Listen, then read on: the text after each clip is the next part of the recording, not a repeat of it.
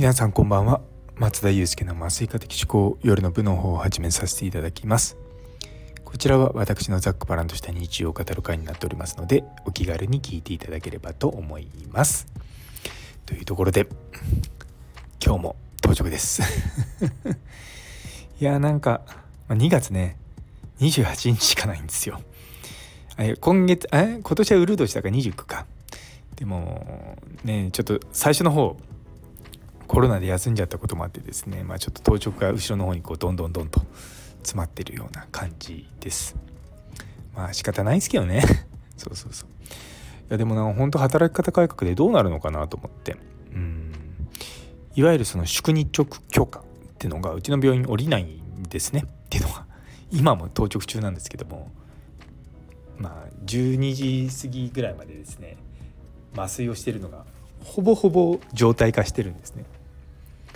でそういうところはですねやっぱ夜中働いてるからいやそれは夜勤でしょってまあ労働基準監督局が言うわけですよね。まあ僕ら的にはそれはすごくありがたいことなんですよ。で実際うちの病院のその働き方改革私がこう最初、まあ、いろんなねルールとかをこう見た中で実はこの宿日直許可を取らないっていう方法が一番ベストなんじゃないかなと思ったんですねまあ働く身としては。まあ、もちろん病院からするとあのいかにこう労働者を働かせるかっていう視点に立てば宿日を許可を取ってで、まあ、残業の部分をこう、まあ、残業代として出せばいいっていうようなのが一つあったんですけれども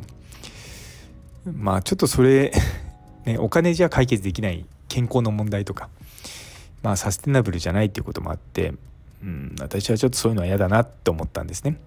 でももちろんそのの働いてねたくさんお金が欲しいっていう人もいるんですけれどもやっぱりそれだけじゃなくて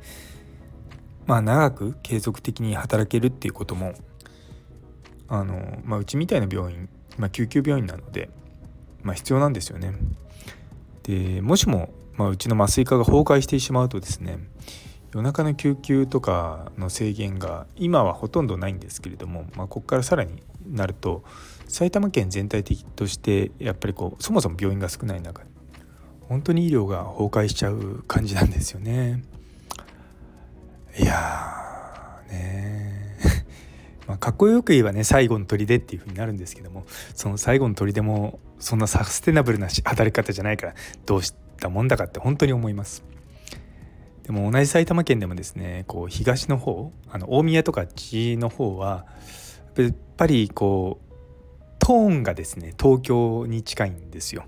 夜中に緊急の手術やってるといやそれ以上その手術になりそうな休館を断るってことをするんですね。でそうすると結局患者さんが行く場所がないから、まあ、うちみたいに、まあ、基本断らないようなところに来るわけですよ。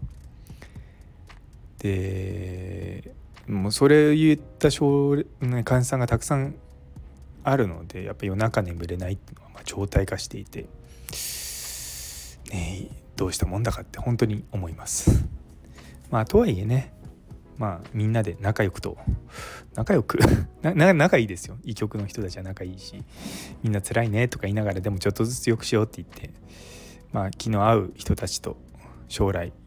いい生活を夢見ながらですねちょっとずつちょっとずつ良くしているのが現状でございます。というところで、えー、夜遅くまで聞いてくださってありがとうございます。今日という一日が皆様にとって素敵な一日になりますように。それではまた明日。